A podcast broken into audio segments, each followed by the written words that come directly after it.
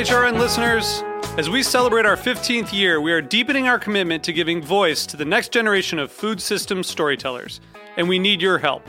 Our internship and fellowship programs help activate new possibilities for underrepresented and underestimated young people through experiential journalism, audio engineering, and production training. Through these unique programs, HRN helps food equity stewards build essential workforce readiness skills that expand their potential and foster economic mobility. Please consider supporting these critical programs. And with a minimum donation, you can be entered to win a dinner for two at an amazing restaurant in one of eight cities and tickets to a concert at a great venue in one of those cities. We have incredible partners across the country who have donated, as they also share our passion for helping to educate the next generation of food systems storytellers. Check out heritageradionetwork.org slash 15 to donate and enter to win today. That's heritageradionetwork.org slash 15 to donate and enter to win today. And make sure you donate before March 31st. Thank you.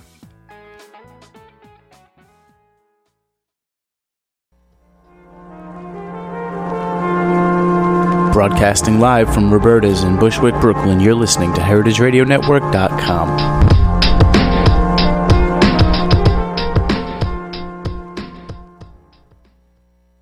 Whole Foods Market creates win win partnerships with our suppliers, and we love to tell their stories. Brooklyn Brine grew from a two person moonlighting operation to an eight person production force in Gowanus in just one year, churning out pickle varieties like chipotle carrots and lavender asparagus. Come have a taste in one of our six Manhattan locations.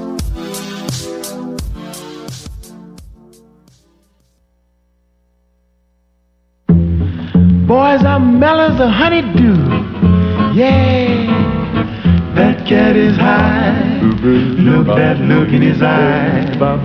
Oh man, he's high. Yes, higher than a kite. Welcome back to the Speakeasy. I'm your host, Damon Boelte. In the studio today, a very, very long title uh, former pastry chef and sommelier, bar owner, bartender, spirits chemist, and DIY cocktail party uh, curator. A very good friend that I'm glad to have finally in the studio, Mr. Mayur Subbarao. Welcome to the show. Thank you, Damon. It's awesome to have you here, man. We've been talking about it for a while. I know. I'm really excited to be here. Cool. It's great. So, uh, obviously, like we just said, you've got a a lot going on, which is awesome. Uh, it's always nice to uh, talk to people like yourself that really like get into get into the whole like work side of things and uh, and are able to just make a, a ton of really cool things happen. Currently, you're uh, you are uh, part owner of uh, Mayahuel. Correct. Uh, you're bartending at Amor y Amargo Yes. and Dram, Yep. and you're working on uh, spirits with uh, Bittermens. Some of your recipes you've been working on for a while. Uh, correct. We just launched uh, last month, but uh, these are you know recipes that I've been playing around with for a very very long time. Uh, for actually for many years. And then to top it all off, you are a full time attorney. Correct, and and hopefully my partners aren't going to mind my being here at uh, at, at four o'clock chatting about drinks, but uh, but but they're very understanding. So I've been able to, you know, juggle as best I can. Excellent. Let's talk about uh, a little bit about that. What do you What do you do as, as an attorney? Like as as far as your focus? So my primary focus is in environmental and energy law, and I actually work with uh, smaller clients who are doing everything from green building to um, you know zero emissions corn stoves to solar panels, etc. Um, help them find uh, local government and state government funding, uh, and then introduce them to venture capital and investment banking firms if they're you know at the right stage. Uh, I also do these days, just because of my other interest, uh, a lot of work with um, restaurant, bar, and culinary uh, entrepreneurs. You know, just again helping them in similar ways. You know, finding funding, developing business planning services, uh, also working you know with government on regulatory issues. Excellent. Have you ever talked to uh, uh, former guests of- the show? We had uh, Brad Farran and Nick Jarrett on before, and they. Uh, I know this last summer they were working on a a, a green bar. Yes, and actually, um, Brad and Nick and I have had had great discussions about you know all of the issues involved energy management, water management, um, lowering transportation footprint. You know, there there are all sorts of, of, of angles that one has to consider, and, and it is actually you know it's one of those things where you know you start off just just thinking you want to do something that's going to be you know good for the environment and then you realize you've got to have 15 different factors to address and you know take care of them all and those guys have actually done a very good job of, of, of starting on basic principles and really you know dealing with each and every one of the complex issues that arise. Yeah, what would be one uh, uh, an example of like one or two of the uh, the biggest issues with doing something like that? water management really is a huge one. Uh, and actually it's it's always been very jarring for me to be working on um, you know with clients who are developing these these amazing gray and black water systems and you know um, solar powered pumps etc and then you know work in a sort of standard bar restaurant setting where we just dump ice at the end of the night and pour water down a down a sink until you know everything everything's melted etc and you know especially obviously you know a lot of what they're they're testing is is out in the middle of deserts even so you really have to be careful about water conservation. But uh, but I think you know there are very interesting ways to um, reduce, reuse, and recycle the ice and the water that you use. You know, we, we don't really think about that because we're not frugal with it. But even just you know thinking about different techniques of making drinks. You know. Um, you know, not doing stirred drinks where you discard ice, but you know, rather building and you know, building drinks in you know all at once rather than in sequence that you can use the same container, etc. So would that involve like uh, you know obviously uh, with with cocktails they're about usually around 20% water from the dilution from shaking or stirring would that involve adding water initially and then keeping it cold or or and then just pouring it rather than using ice Uh, that's actually a very efficient way of dealing with stirred drinks. Uh, if you yeah, if you add water and then freeze, you're actually able to keep, for one thing, because um, cold environments are less hygroscopic. You're actually able to keep water in your drinks and not have water lost to the atmosphere. Whereas if you're stirring in an open container with ice, you're actually going to lose some water to the atmosphere as well. Right. That's very interesting. Um, so with uh, excuse me, with uh, with these different types of uh, uh, these methods, uh, do you- I- I- it, when I talk to these guys on the show about this, it sounds it makes me want to go back to Burning Man, you know, and, and check this out, even though it's been a while. Um, but do you think uh, we're going to start seeing a lot more of those of that kind of spirit? No pun intended. Uh, You know? I'd I'd really like to. I I think that it's sort of an ideal intersection, certainly of what I do professionally um, in different realms. It's an ideal. Inter- I mean, I think it's it's an ideal next step for all of us is really you know greening the bar. Uh, if nothing else, I think it's I think it's very tricky. Uh, you know, one of the things that obviously that we were talking about before the show and that, that I've been interested in exploring is, you know, we are coming out of an era in, in bartending where the goal was to perfect classic technique and classic methodology and get us to, you know, do everything that is a time honored practice as well as possible. And I think that if you follow similar trends in the culinary world, you kind of have to get there before you can then move to more sustainable practice, if only because in a way you're sort of cheating yourself out of seeing the whole picture before you move to sustainable practice. So, you know, I think you can you can often see it for example in, you know, what makes a really good local seasonal sustainable restaurant. You know, it, it- a good local sustain, seasonal sustainable restaurant is a restaurant where the chefs understand you know all of the fundamentals of cuisine but at the same time they now understand how to refine their practices whether it comes to purveyors or running their restaurant energy use water use etc they understand how to change that around so that it's not a wasteful and and you know environmentally de- degrading practice. And i think that you know we eventually can get there. I, I i do feel like even now you know stuff as simple as using locally sourced and seasonal ingredients is still a rarity in the bartending profession. I know that there are you know probably i would say you know maybe more people on the west coast than on the east coast who do it maybe not. Um, you know but it's a relatively small part of the market and it i think it, it really just requires mindfulness and you know if there's anything that the craft cocktail movement is good at it's mindfulness so i think we will get there Sure. And it's also it's very hard to uh, be local when you're trying to make a whiskey sour in New York City. Yep. You're not getting uh, you're not getting lemons from New Jersey. You know? exactly, exactly, and and and you know, of course, I was going to say that you know we we live in a temper, you know. All, all, these all these fantastic cocktail bars in New York and London that you know nonetheless want to be able to make sours are you know run into a necessary problem. It's Right. you know a, da- a daiquiri is not a it's not ever going to be a locally sourced drink. Right. Um, so I, I, I- I think it's very interesting that you've uh, you moved into this field, and especially like with this focus on uh, on, on culinary and, and cocktail, uh, the, the world of culinary and, and cocktail. Uh, but how did you actually get into uh, originally get into that world? Uh, it was out of a desire to remain cool, and not in the uh, you know not in the sense that that your listeners might be thinking of. I worked uh, through middle school and high school uh, as my summer job for initially for caterers and then for a couple of restaurants. And um, I quickly realized that the best way uh, to work in a kitchen in summer is to work as a pastry chef because that way you don't have to be on a hotline in 100 degree weather. You could be in the walk in um, rolling truffles or, or what have you. And um, I worked as a pastry chef until I went to college.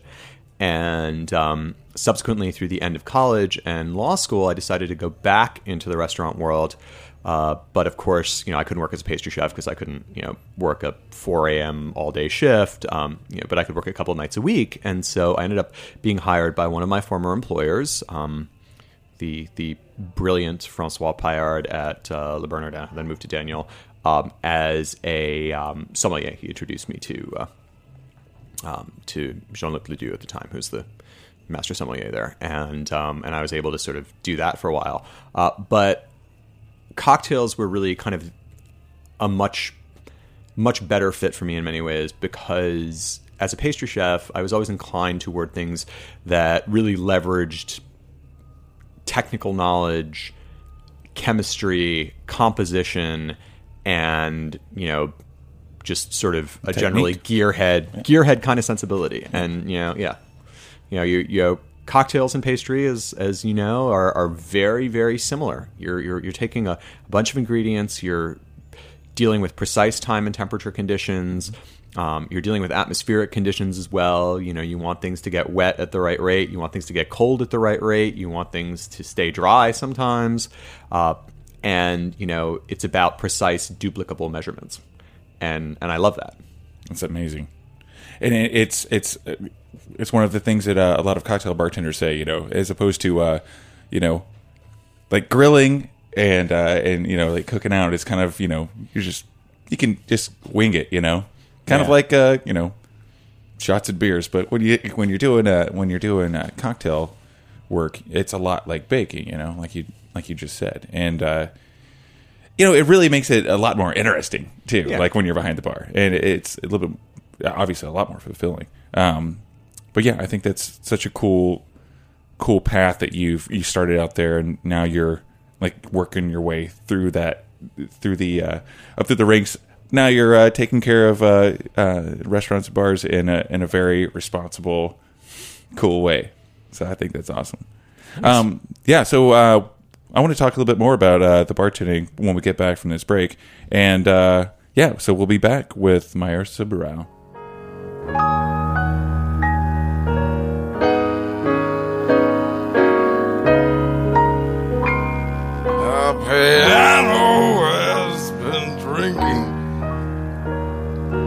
Nectar is asleep.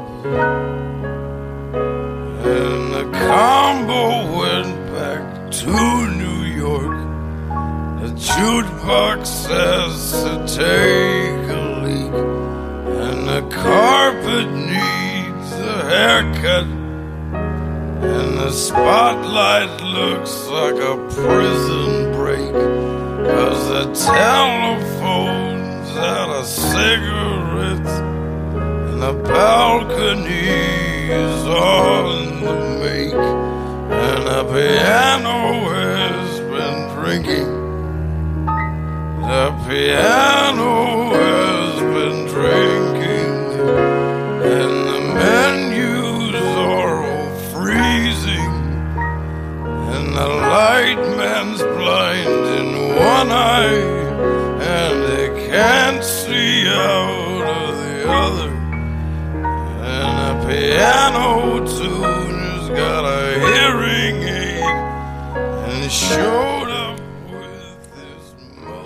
Ah, yes.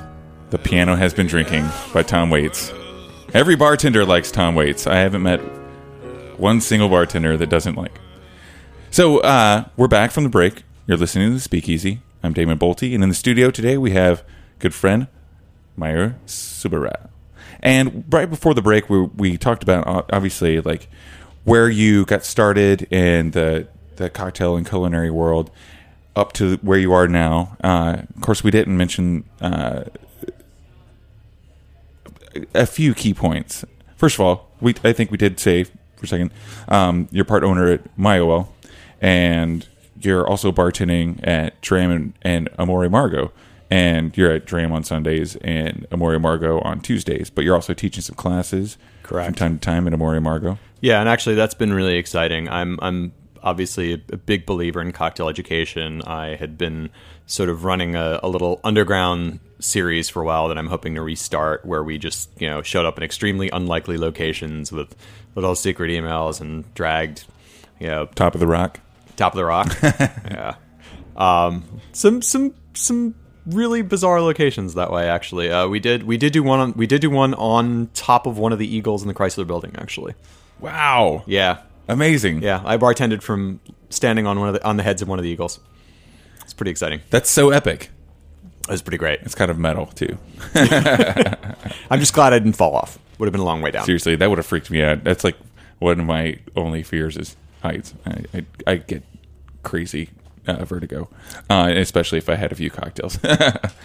but okay, so you started you started doing these uh, kind of DIY cocktail parties that were like just popping up everywhere, and that was really a fun experience. I'm sure. Oh, it's it's a great experience, you know, and and in many ways, what I get out of the classes at Amore is, you know, I try to bring people into a somewhat more formalized version of that experience. As I said, I still want to do the, you know, the wild and crazy gorilla cocktail night, and of course, I think that's a, you know, that's become a thing that you know better men than I are, are doing in some pretty amazing ways. I think that you know, I mean, Brian Miller's Tiki Nights are just wonderful and you know the fact that people are now guest bartending all over the place is you know really creating a nice kind of free and easy you know environment in general uh, but yeah i do and you know i, I do like I, I like the diy element i also really do like the educational element i think that it's really fun to give people a little bit of knowledge. And here I'm not talking about industry people as much as I'm talking about lay people. I think that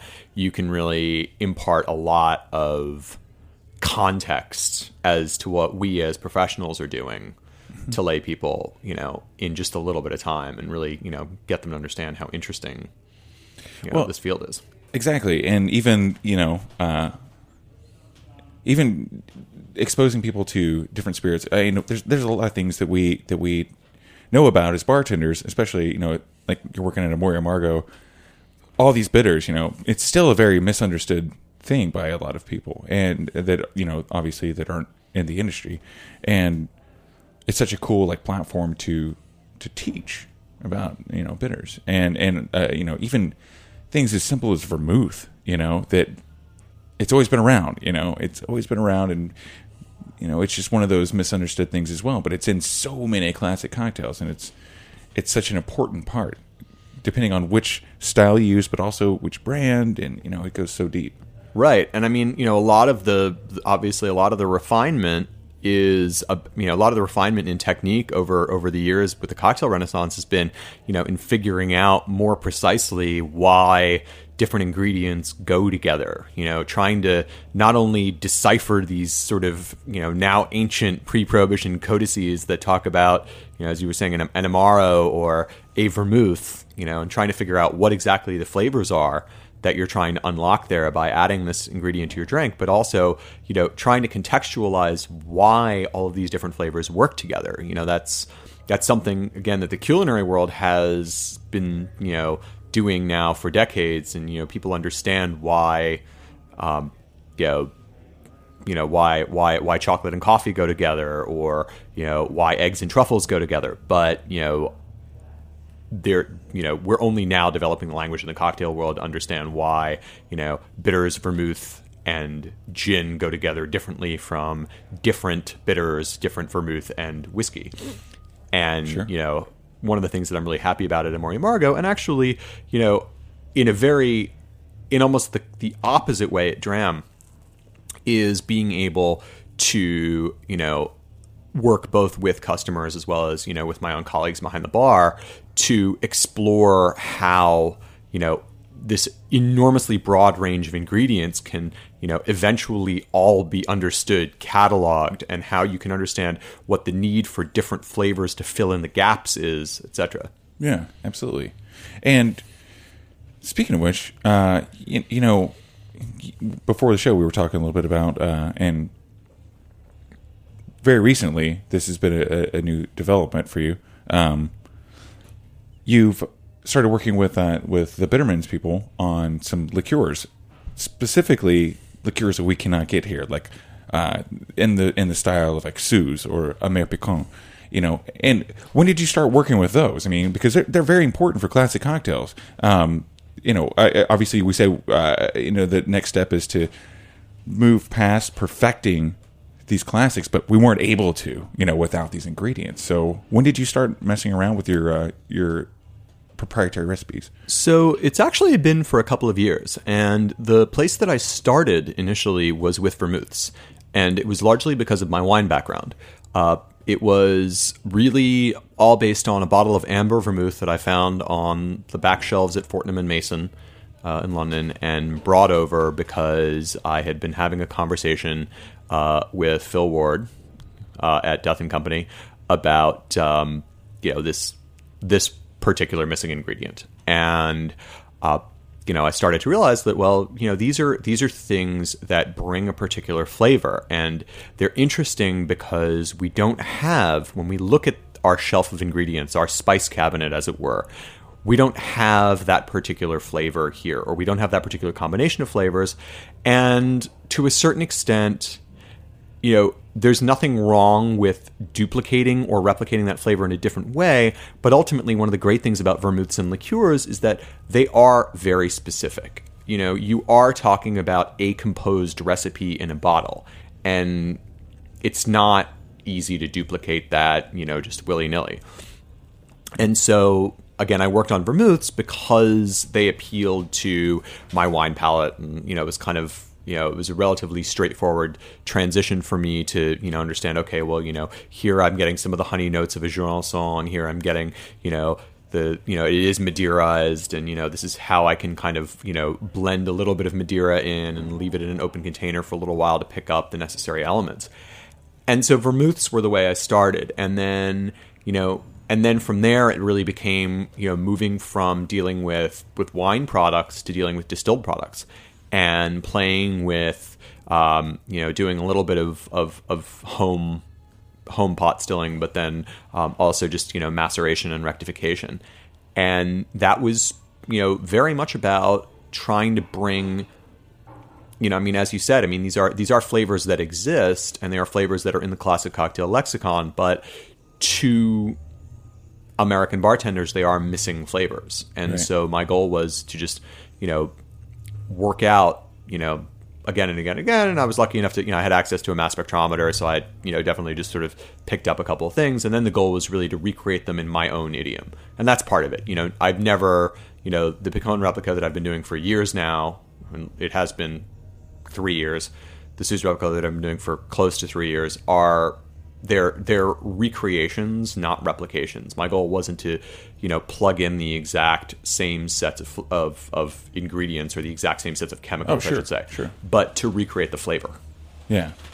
And so, did this start out as something personal, like as a personal project for you, or was this something that you imagined becoming uh, a product that was going to be? I never thought it was going to become a commercial product. It was always a completely personal project for me. It was- it was always that- something, yeah. That cocktail geek inside of you, like I have to make this the right way. I I, I need this cocktail. I need to know what it tastes exactly like. exactly in many ways i mean i would even i would even see it as sort of a microcosm of making a new cocktail recipe you know it was to me you know making my Picon replica was like making you know my favorite cocktail in a bottle it was you know i want to achieve all these flavors here, and I want to give people something that's going to, you know, just just be a sort of you know Proustian Madeline for them in certain cases. Awesome. And so, how did you go about this? Did you were you picking up bottles when you were abroad? I mean, were you having? So you- I had I had reference bottles. Um, of, of course, the tricky thing about the Picon is that it took me ages to actually find a pre-reformulation or an old formula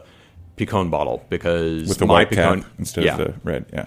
Because my Picon is based on the old 78 proof formula rather than Right. the current 21 and 18 percent, so 42 and 36 proof formula. And and I will actually say that you know I have I have reference bottles of the the current Picon Amera and, and the current Picon beer, and and I do actually think that in many ways you know it's I don't want to say it's an overrated product, but but I, I do want to say that like it's it's very different from what a lot of people are inclined to think when they're going to try it. It's not it's milder, and so you know what I make at this point is substantially more. It's it's a big it's it's bigger. It's more aggressive. It's more alcoholic, etc. And so it is kind of different. You know, in the case of the Suze and the the Gentian, it's a little closer to like what the existing conventional flavors are. Yeah. And that was again, it was easier because it was you know picking up a bottle of Suze, just trying to you know pick out what I felt were the individual flavors, and then you know playing with a, a bunch of quick macerations. Yeah. So what you're saying is like if we uh, if we make a Brooklyn cocktail with your recipe, it's going to be more like the original Brooklyn cocktail I hope so. than the than the current uh, Picon. I mean, Yeah. it'll yeah, it'll be different. Is sure, is I, I'll sure, but it'll that, be yeah. closer than the uh, current uh, Picon. I, I I hope so. Yeah. Well, I've I've done it. I've actually uh, made several of them now. Oh, okay. Because I've had the bottle in my bar for a couple of weeks, and I got to say it's delicious. It's a great product, and you did an excellent job working on that and making that happen. And it's great because like.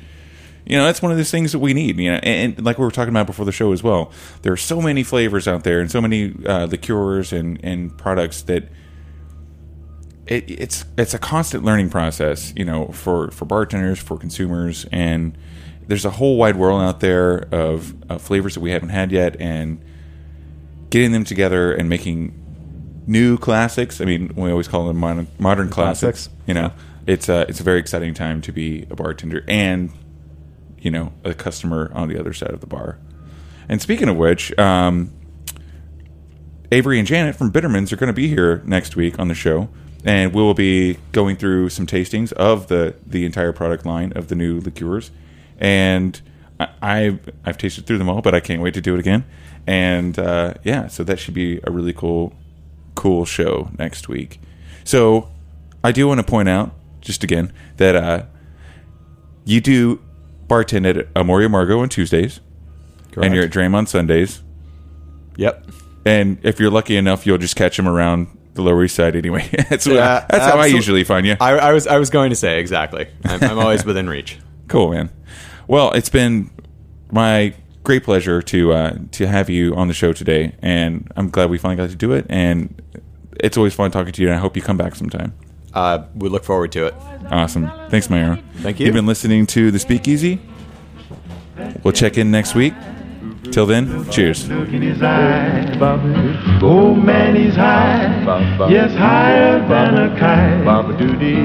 That cat is high.